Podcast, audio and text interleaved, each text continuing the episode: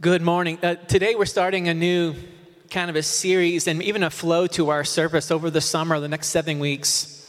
We're going to be teaching through the Psalms, but we're also going to have somebody from the Genesis community sharing a story of their life. Not of their life, but a, a shaping moment of their life, something in their life that shaped who they are, how they see the world, how God has impacted them. And they're going to be sharing it with us the, the hope of this is that one, we just get a chance to sense the, get to learn about each other, get to connect with humanity. We get to see how people have been shaped from their own experiences of life and the unique and diverse community that we have. Um, the scriptures talk about the people of God being known by loving each other. And one of the ways that we actually can show the world we love each other is by knowing each other. And every one of us have stories, lots and lots of stories of how we were shaped through positive and negative things in our lives, and those things have impacted us. And we've seen God's hand in them. So, so excited today to be this, this is the first story, and Rachel Curian is going to be sharing this morning uh, one of the shaping, her life shaping stories from her life. So, this is Rachel. Come on up.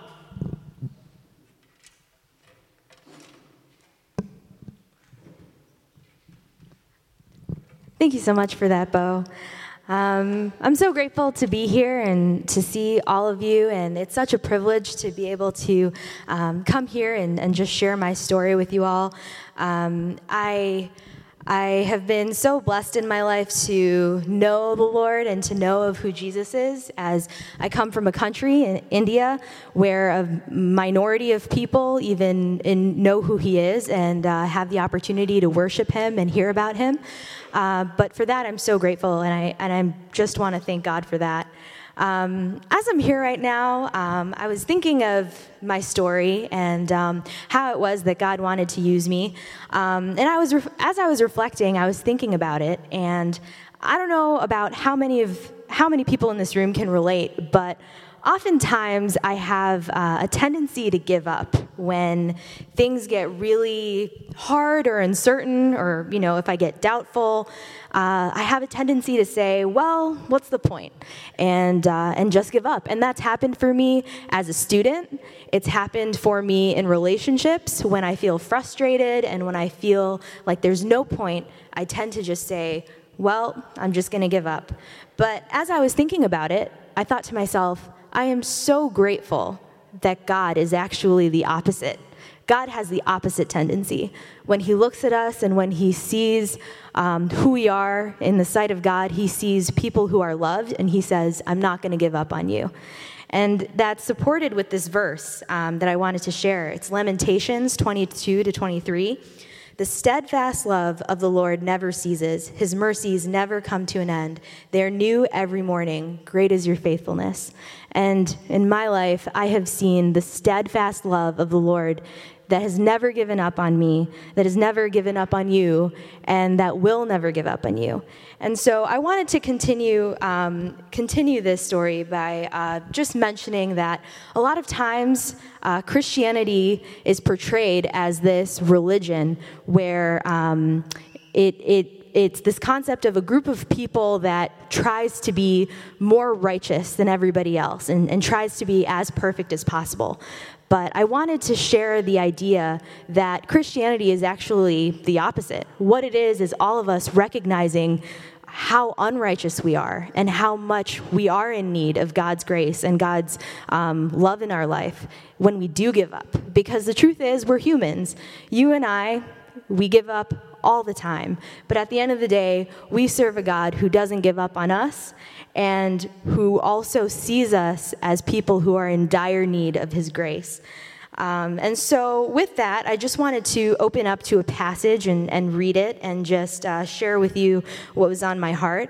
Um, it comes from Luke chapter 7. Uh, Luke chapter 7, and this is the um, story of the woman who was weeping at Jesus' feet when she recognized the amount of sin in her life and had come to Jesus for repentance and for grace. Uh, and so what she did was she stood at his feet. This is verse 38. She stood at his feet behind him weeping and began to wash his wash his feet with tears and did wipe them with the hairs of her head and kissed his feet and anointed them with ointment. And later on in the chapter it says um, Jesus describes to Simon. He says, Thou gavest me no kiss, but this woman, since the time I came in, hath not ceased to kiss my feet. My head with oil thou didst not anoint, but this woman hath anointed my feet with ointment. Wherefore I say unto thee, her sins which are many are forgiven, for she loved much. But to whom little is forgiven, the same loveth little. And he said to her, Thy sins are forgiven. So I wanted to paint this picture because I wanted to show you um, that us as Christians, no matter how many times we fail, no matter how many times we give up, God's grace is ready and it is able to be extended to us time and time again um, for, for each time that we failed. And so my story, as I was thinking about it, is this woman at Jesus' feet. But it's not me at Jesus' feet once every three months. It's every day. It's every moment that I sin. It's every single time I give up so easily and I say, What's the point? It's every single time that I feel like dis- I've disappointed God. I come to his feet every day, every second that I, I feel like I've disappointed him, and there God has been in every second, extending his grace, extending his mercy to me. Um, and so, with that being said, um, I, I do think it's important to just relay this back to you all that although we feel weak in, in certain times of our lives, um, scripture says that when I am weak, I am strong. God's power is made perfect in our weakness, and we should go on, go on and remember that. And remember that in spite of our sin, in spite of the moments of weakness that we have, we are a new creation. There's a verse that I want to share with you, and it comes from um, 2 Corinthians 5, verses 17. Therefore, if anyone is in Christ, he is a new creation. The old has passed away and the new has come. So, regardless of what's happened in your life, regardless of your past, just remember that God is willing to make you new. And that is regardless of anything you've ever done, um, anything you've ever been through. His grace is, is ready and willing to be extended to you. And I've experienced that grace and love in my life time and time again. Um, and if I were to give you a specific example, I think one way I see a lot of weaknesses in my life is through being a student. So, an example of something very recent is me having studied really, really hard for an exam. Because um, I'm in my second year of law school. Well, I just finished my second year of law school, and I was studying for an exam all semester. And in our program, we only get one exam at the very end of the semester. Um, and if we don't do well on it, there's just there's there's no hope. And so I remember studying so hard for this one exam all semester. And when the time came for me to actually take the exam, I remember sitting there in front of the multiple choice section, and I went absolutely blank. I just remember worrying in my mind so much and thinking, oh my goodness, this is the exam, this is the exam, that I actually could not fully read or comprehend one question of all 30. And we had limited time to do it. And I remember in the five minute break in the middle of that exam where, you know, we could just walk around or, you know, do whatever we wanted before coming back for the rest of it, I went to the bathroom and I just cried. And I said, God, I failed. I don't know what happened, but I'm human and I failed. I tried my best, but I can only do so much. I need your help and I need your power. And by God's grace, I passed the class. I don't know how, but God helped me pass the class. And all of this to say is that sometimes we fail as students, sometimes we fail in our relationships, but at the end of the day, God can restore us, He can make us new, and His power is made perfect in our weakness. Thank you.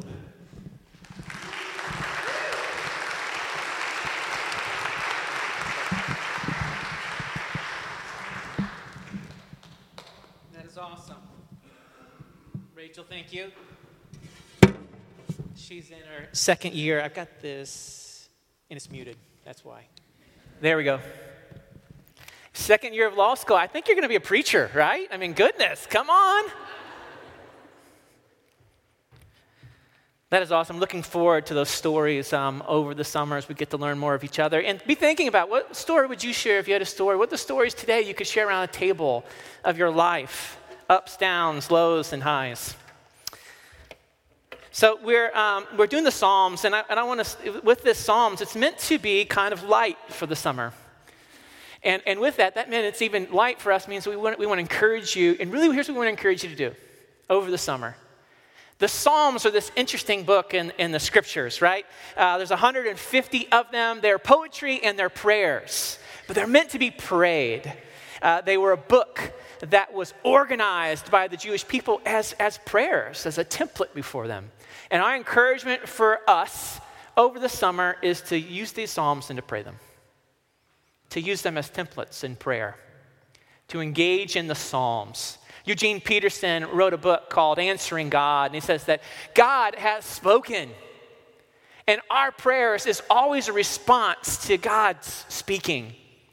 We are never initiating. I might feel like I'm initiating the conversation, but God is always initiated.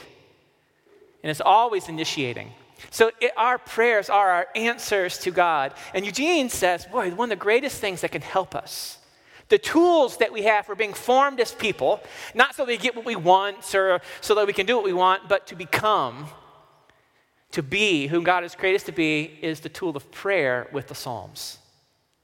And so the Psalms are poetry and they're prayers, and they're kind of hard. So over the summer, we're going to give little teachings about how to do this, how to see the Psalms, because there's some weird stuff in the Psalms.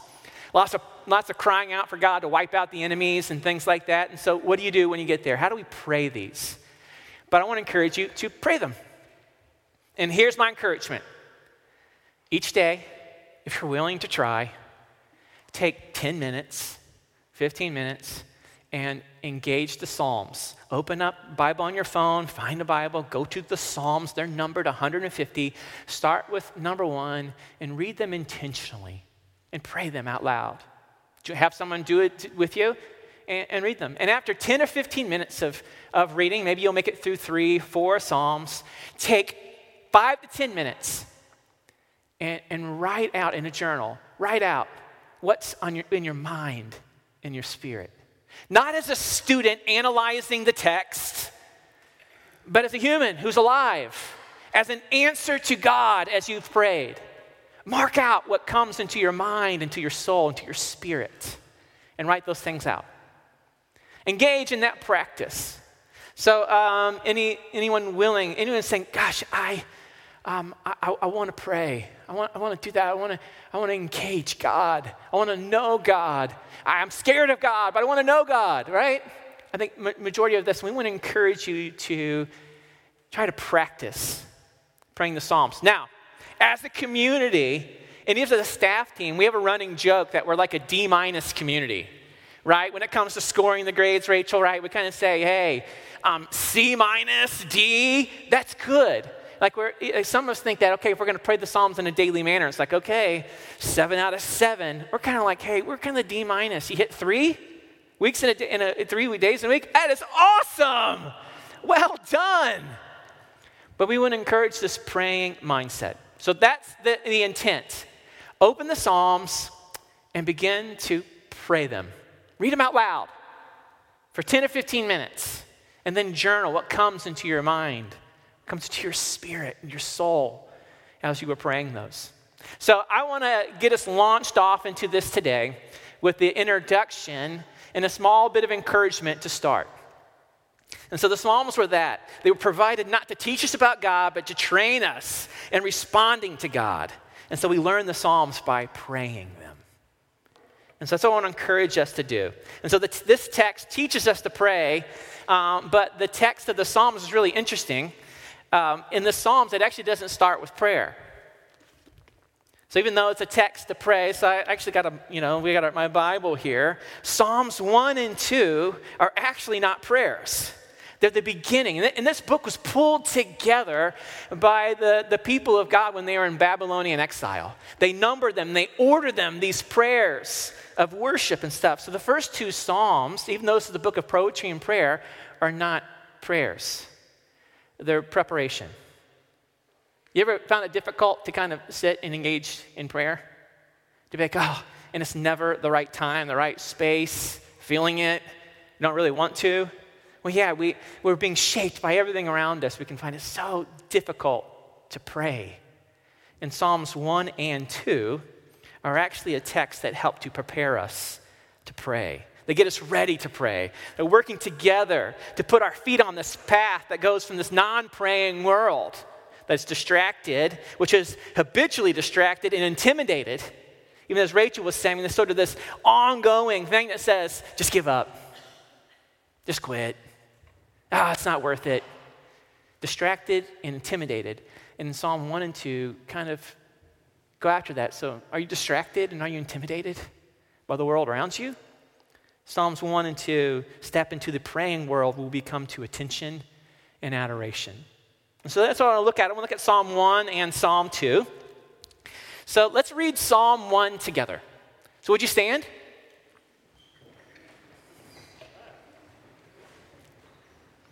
This is the first one. We're going to have the text up here. And so if you can see it, uh, read it. If you can't, you're like me, you have trouble seeing, get out your phone. This is in the NIV, um, but this is Psalm 1. Let's read it aloud together. This, this psalm of preparation. Ready? Blessed is the one who does not walk in step with the wicked, or stand in the way that sinners take, or sit in the company of mockers but whose delight is in the law of the Lord, and who meditates on his law day and night.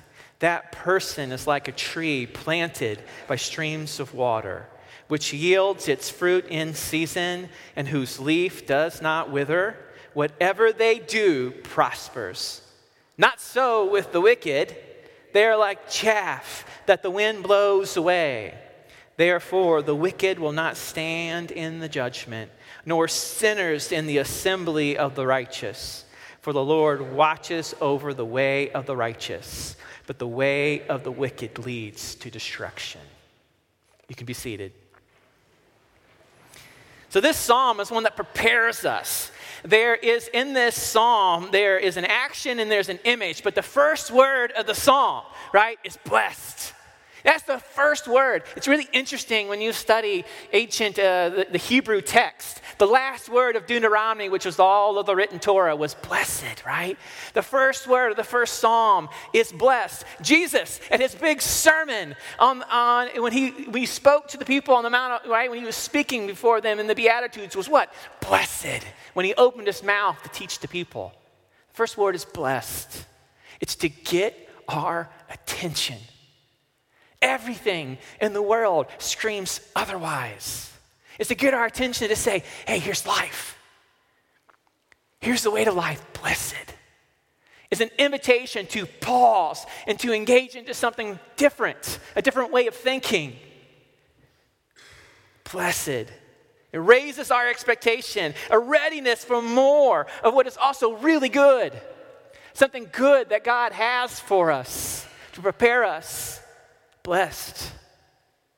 And it pauses. But in this text of Psalm 1, I just want to look real quickly at an action and an image. And the first action of this psalm that prepares us is this it says this uh, meditate day and night on God's law. The, the word there is Torah, right? That, that's the word for law in Hebrew. Meditate day and night on God's uh, revelation, on His word that He gives you. This is the action that, in order to prepare us, that is given in this text meditate. Now, that word meditate is really interesting because in Isaiah, Isaiah ta- uses the same word for meditate, and it's about a lion eating over its prey. When a, a lion is devouring its prey, growling and purring over its food. And, and I, I went on Google and I found all sorts of gruesome images. And I just couldn't do it, right? I, I already have this. I, I, on Easter, I showed you a video of a little duck wandering alone, you know, and I couldn't do, do it to you again of a lion devouring an animal, even though that's just the way it is, right, folks? Um, but so I had to show the one where they're just smiling, right? But to meditate is this idea to devour on your prey. It's not, a, it's not an exam, you know, right? This isn't an academic mental performance. It is something that you eat and it's, it's getting infused in you as this nourishment. That's what meditating is. It's almost like the words are ruminating again over your spirit and your soul, and you're saying them again and again and again. As you chew on them, you devour them. You're being asked to, here's the action. Oh, oh, blessed is the one who's, who's meditating who's meditating, who's chawing, who's purring, who's gnawing on this, who's receiving the word that God has when He speaks His Torah. His revelation, that's a better word. Now, when, when you think Torah in, in Hebrew, that specifically is the first five books of our Bible. Right? Right? That's Torah. Now, that's not what this writer is saying. He's saying God's revelation. God's revelation was He spoke at the beginning and created all things. That was His revelation that He spoke, right? That is in Torah, the first words in Genesis chapter 1, right? But God is speaking and revealing. And if we look outside, we see His revelation in everything. Everything is held together by the command of Jesus, right? That's what the New Testament says. Everything is there. Nothing of this created world does not have the imprint and the fingerprint everywhere. So we meditate on God's Torah. Now, Torah comes from this Hebrew word called yara, which means like um, if you were going to throw something to hit the mark. Like uh, today, there's a lot of axe throwing places. Anybody been to the, in the axe throwing world yet? Yeah, a few of you. Well done. Did you hit the mark or hit anyone else? Good. Right? You're gonna, you're gonna hit the mark. You're gonna throw it to hit that mark. That's what that Torah is meant to do. So, Torah is like the javelin, right? It's the thing that's meant to hit the mark, and, and you are the target. You're God's target. For his, his words to hit you, and to hit you deeply and profoundly, that they would begin to rework their way in you, right? They would shape you, they would mold you. This is not the normal, these are the words that spoke creation into being. These are the words that remake you. These are not just minimal words, these are words of life, words of instruction, words of correction. But they're meant to, to pierce, to go deep into us, to form us in that way. This is how we, per- that God has this. And the word that hits this mark is God's word. See, God's word is aimed, it's intentional, and it's of a personal nature. It's for you specifically which way you need it. And when we're spoken to in this way, piercingly and deeply, we're not the same. There's a God who's wanting to speak. He's wanting to speak deeply and profoundly. One of our values out in the lobby is hearing and doing. And so it begins with hearing. We're saying, God is speaking. And He wants to speak specifically, at direct aim at you. Because He loves you created you, who's forming you. And He's a God who speaks and speaks out loud and invites us to answer God. So we're spoken to this in way. We're not the same. These words inhabit us and they work their meaning in us. God's words are Torah, and we are target. And so we don't labor over these words or we don't study them, right? These are words that are meant to create delight and this develops into meditation. This is not an intellectual process. I love that Eugene Peterson says this about to meditate. And this is a physical process as we would meditate on God's words to us. It's hearing and rehearsing these words as we sound them again, letting the sound sink into our muscles and bones, like the lion growling over its prey. It's physical. Have you ever sat there with a word and said it so many times that it just were like, oh my gosh, I don't even know what this word means now? Bubble, bubble, but right? And you're just like, oh, oh. We're rehearsing this word again and again, letting it sink deeply, deeply, deeply into our, into our bones, into our muscle. Have you meditated in that way before?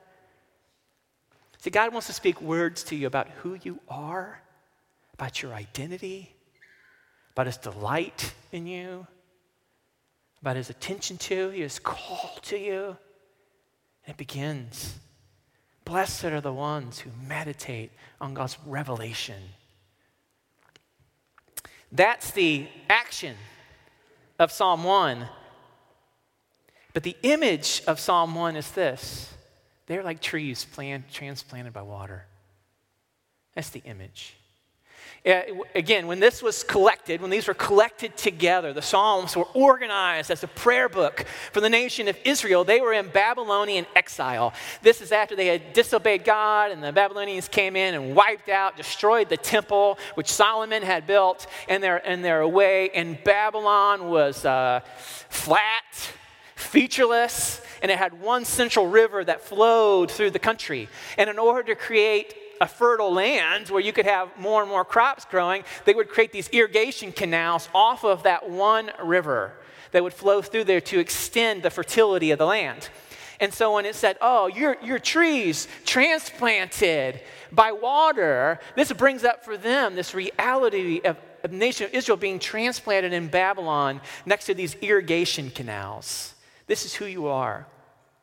Have you ever thought that praying that, oh, the conditions just have to be perfect? You have, you have to be either in the mountains of Colorado or you got to be on the beaches of California or Florida or on the west side of the state. You got to be in the right place, the right circumstances, the right mindset, all the conditions. And when the conditions are bad or not so ideal, now this isn't the place actually to answer God. And the people of Israel were saying the same things. We're in exile, we're in captivity. We don't even have our temple, which the smoke and the cloud of God showed up when they opened up the doors to the place, right? That smelled of the offerings. This is not the place for God to be speaking and to be found. And yet in this text, it's saying, oh, you are a transplanted tree and you'll bear fruit in every season, wherever you are. This is the image that Psalm 1 is to prepare us. Regardless of where you're finding yourself now, in a, in a terrible land, in captivity, in exile, the place you don't want to be, in the spot you wish you weren't, in the context that you think are totally negative and not the right setting to actually to pray or answer God, is actually the setting where God is saying, oh, you're a transplanted tree, seep your roots down deep. Here's the place to actually to pray. This is the place that I will speak to you and you can answer me. This is the spot. You're a transplanted tree and you will bear fruit here. Settle in, dig in your roots. I'm here. You are not, uh, you're not abandoned here. What a word for people who are struggling to pray, struggling to find the conditions, who finding in the worst possible place for prayer. But yet, God is saying, dig your deeps down. We all suppose we could pray better if we were in better places. And I find myself putting off prayer until um, I think where I should be or I want to be. And we let our distractions, we let our circumstances distract us from attending to this, to attending to the Word of God that is aimed right where we are and invites our answer from that spot. We're a transplanted tree. We prepare ourselves to pray by looking at the transplanted tree and seeing ourselves in it. So here's my encouragement. Wherever you are in your home, if you have a window, and outside of it, you can look out and see a tree. And I think the majority of us could. We can step outside, look at a tree, find a tree. Now you're going to say, oh man, this sounds really hippie. eh. It's earthy. It sure is, right? It is earthy, it is natural. Look to the tree. Place yourself there. Stare and see its growth. See its leaves. Don't look at the dead tree.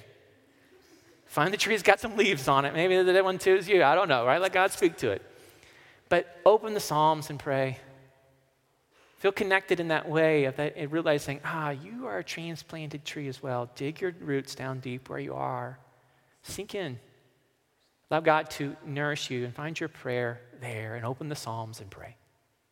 That's Psalm 1 to prepare us. Psalm 2, and I'm going to, I'm going to take two, I'm going to take five minutes. Because I want to read it to us again. So here, here's Psalm 2 because it also prepares us. So would you stand again? Let's read Psalm 2. Again, this is not a prayer, this is in preparation for prayer. It's really interesting. Here's Psalm 2. Why do the nations conspire and the kings plot in vain? The kings of the earth rise up and the rulers band together against the Lord and against his anointed, saying, Let us break their chains and throw off their shackles. The one enthroned in heaven laughs, and the Lord scoffs at them. He rebukes them in his anger and terrifies them in his wrath, saying, I have installed my king on Zion, my holy mountain. I will proclaim the Lord's decree. He said to me, You are my son. Today I've become your father. Ask me, and I will make the nations your inheritance, the ends of the earth your possession. You will break them with a rod of iron and dash them to pieces like pottery. Therefore, you kings, be wise, be warned, you rulers of the earth. Serve the Lord with fear and celebrate his rule with trembling. Kiss his son, or he will be angry, and your way will lead to your destruction. For his wrath can flare up in a moment, but blessed are all who take refuge in him. You can be seated. So, Psalm 2 begins with this whole people meditating too. It's the same word, but in here in the translation it says plotting. What were they meditating on? They were meditating and saying, How can we get God's word as far away from us as possible? How can we get God's revelation as far away from us as possible so that we can be unchained from God's revelations? So then we can rule over ourselves. They're plotting and planning, they're meditating against it, devising schemes to get rid of it so they can be free of, God, of all the God interference of their lives. They don't see God's words as as javelins to hit the target of themselves for life. And They see them as chains. And the javelin or the, the axe throwing, it, it's a good thing. It's a life giving word. It, it, it shapes us. But you others can see it as a chain, as a, as a shackle. It's meant to hold us down and repress us into small thinking. And so the mind is so they put their minds together to rid themselves of this word so that their words can rule.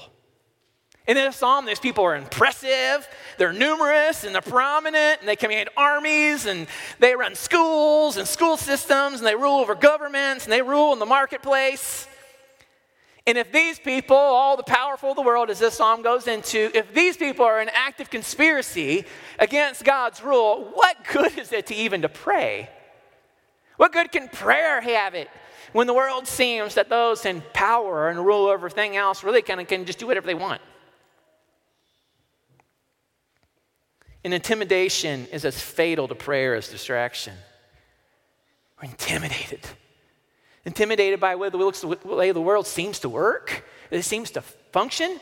I mean, just look at even our political system, the way it functions, in the, and look at their race, um, look at their age, look at their gender, and look at their socioeconomic places of how much net income they came into at birth to see those who are in the echelons of ruling in our government and stuff, right? It's, it's alarming.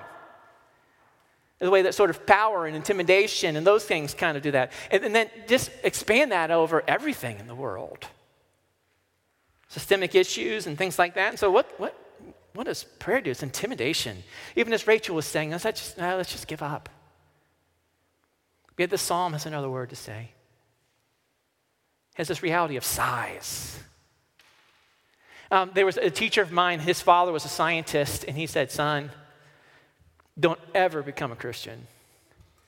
They make everything small. And, and there is some reality to that. Christians, oh, they, they suck the mystery out of things. They, they, at least they try to, right? They um, don't allow the hard things to be hard, right? There's always an answer at some level. They overly try to explain things, make things small, but, but in essence, the reality of Jesus and life and of God and creation makes everything bigger. It's so much bigger. There's always a temptation, a temptation to shrink in everything and make it small. Small thinking and small minded. So, the attempt of, of, true, I think the biblical text and the understanding is not to size everything down, but to expand everything. And so this text is talking about size. And in this one, do we have the ability to see the world of God as large? Far larger than the world powers. And so we need, almost need a tool to see um, the largeness of God and his power and his ruling and his goodness, his intervention, his invading into the world. And if so, our prayers will be stunted.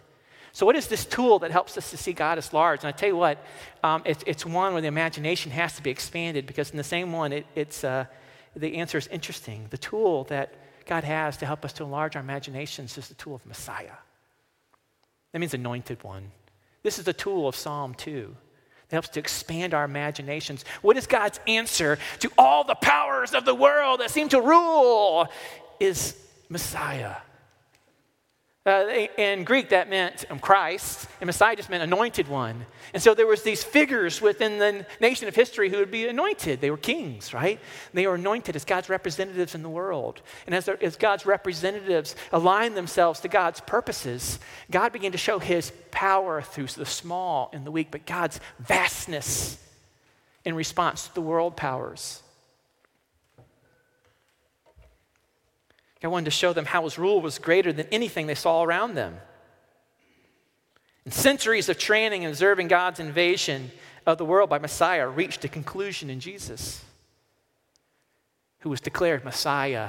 That's when we say Jesus Christ, that's we're, we're saying. We're saying Jesus the Messiah, the anointed one, the one that has come into the world in response to all the world who was mocking and laughing. And it's, it's God's invading stepping in, entering into history as a human person, and exercising his rule from an unassuming position in an unadorned person.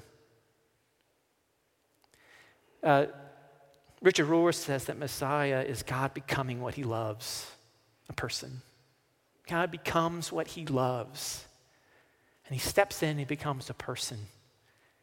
And this person, doesn't seem like a small answer, a small response? To this world. But there's two details of this text that show us this is not small. This is not small when Jesus comes into flesh and steps in and invades. And he does so from the inside as the anointed one to come in and to bring life everywhere in order to rule over everything, to show that his rule extends to every people, to every group, to every nation, to every country to rule over all with the intended love and goodness of God that is overcoming the injustice and the sin and the brokenness of the world. And so this psalm calls for this sense of here is a God who's, who's responding. Here's a detail of Psalm 2 when the Messiah comes. Here's what God does to those leaders is he laughs at them. A God who laughs at the rulers of this world. God is laughing at the world rulers. Laughter restores perspective taking the world's arrogance too seriously. And God laughs. And next in this text, after it laughs, this text calls for adoration. It says we see the rulers needing a ruler, the kings needing a king. Their world is too small. This is the response to the arrogance of the world. They need a larger world. Our one with there is the ruler of the universe, the Messiah of all, who is over all.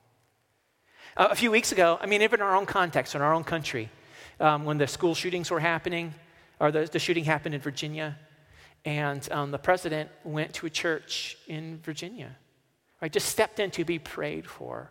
And the pastor's name is David Platt, and he took some heat for praying in their own community. Their own, their own uh, political uh, ideas are divided in their community as, as we are, right? These ideas, and, and everybody has different thoughts on that, and his community is divided. But, but he prayed for them. And here's the first two, this is the first paragraph of his prayer, because his prayer is this idea of kings needing a king and rulers needing a ruler. Your world's too small, right? And, and all of us are in that spot here, here's his prayer Oh God, we praise you you are the one universal king over all. You are our leader. You are our Lord, and we worship you. There is one God and one Savior, and it's you.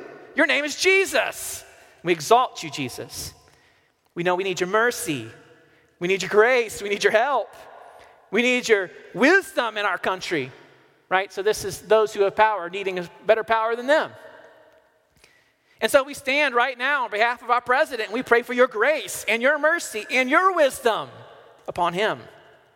God, we pray that he would know how much you love him, so much that you sent Jesus to die for his sins, our sins. So we pray that he would look to you, that he would trust in you, that he would lean on you, and that he would govern and make decisions in ways that are good for justice, that are good for righteousness, that are good for equity, every good path. That's what prayer is about.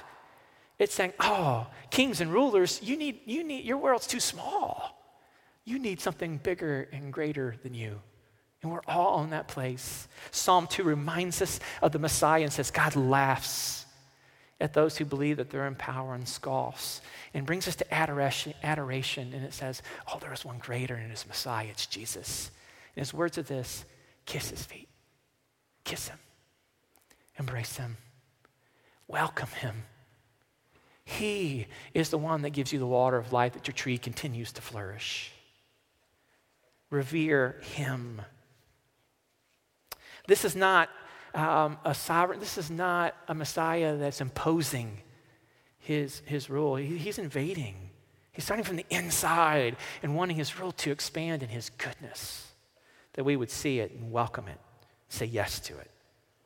Psalms 1 and 2 are these funnels directing us into the way of prayer.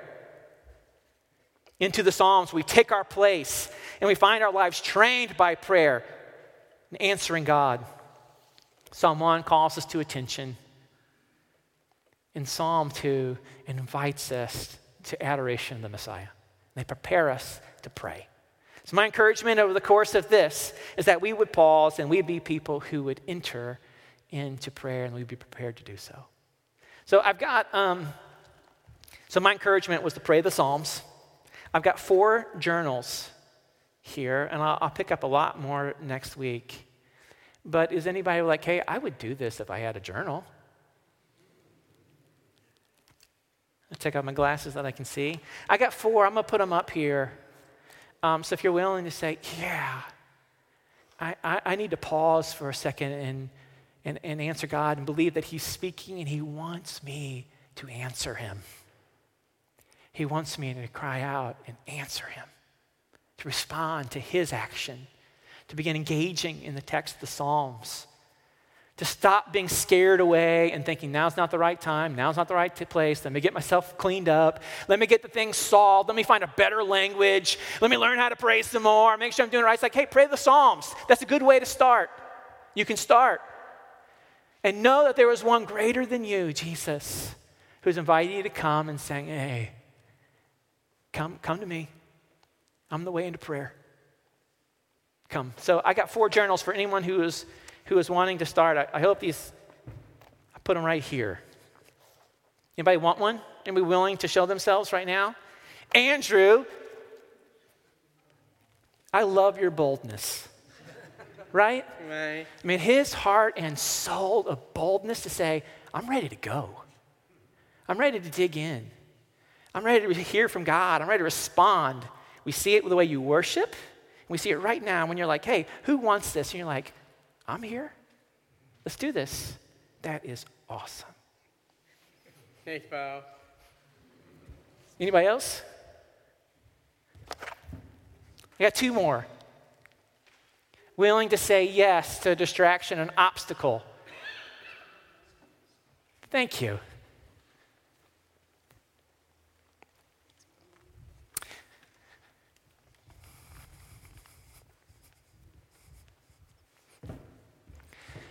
So let me pray.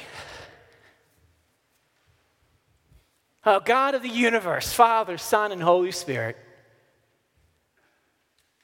we have so many excuses and distractions for not answering you in your call, in your love, in your invitation, in your pursuit, in your revelation. Maybe today, take a deep breath. And with the oxygen that you've given, open our mouths in prayer as an answer to you, as a response to you and your goodness. Help us to see. Help us to see that where we are, that you've transplanted us. You are there with us, regardless of the circumstances. Help us to see that we can put roots down and engage you. Give us the courage to be able to do so. As we engage in these psalms and prayer, God, help us to attend what's going on in our souls, in our spirit, in our bodies, to teach us how to respond to you. Thank you for the Messiah, Jesus, who has come to, to show us the greatness of your love and the bigness of your world beyond what we see in the surrounding circumstances of our world. Expand that for us, God, that we could come and kiss the feet of the Messiah, who says that he is Lord over the universe right now, resurrected, until everything submits to his feet. You laugh at everything around. May we find the blessing in our refuge at the end of that psalm of finding our refuge in you, our Messiah. Thank you, God, for welcoming us and receiving us as we come.